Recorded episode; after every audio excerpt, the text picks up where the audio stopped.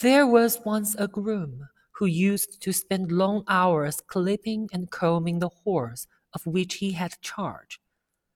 but who daily stole a portion of his allowance of oats and sold it for his own profit.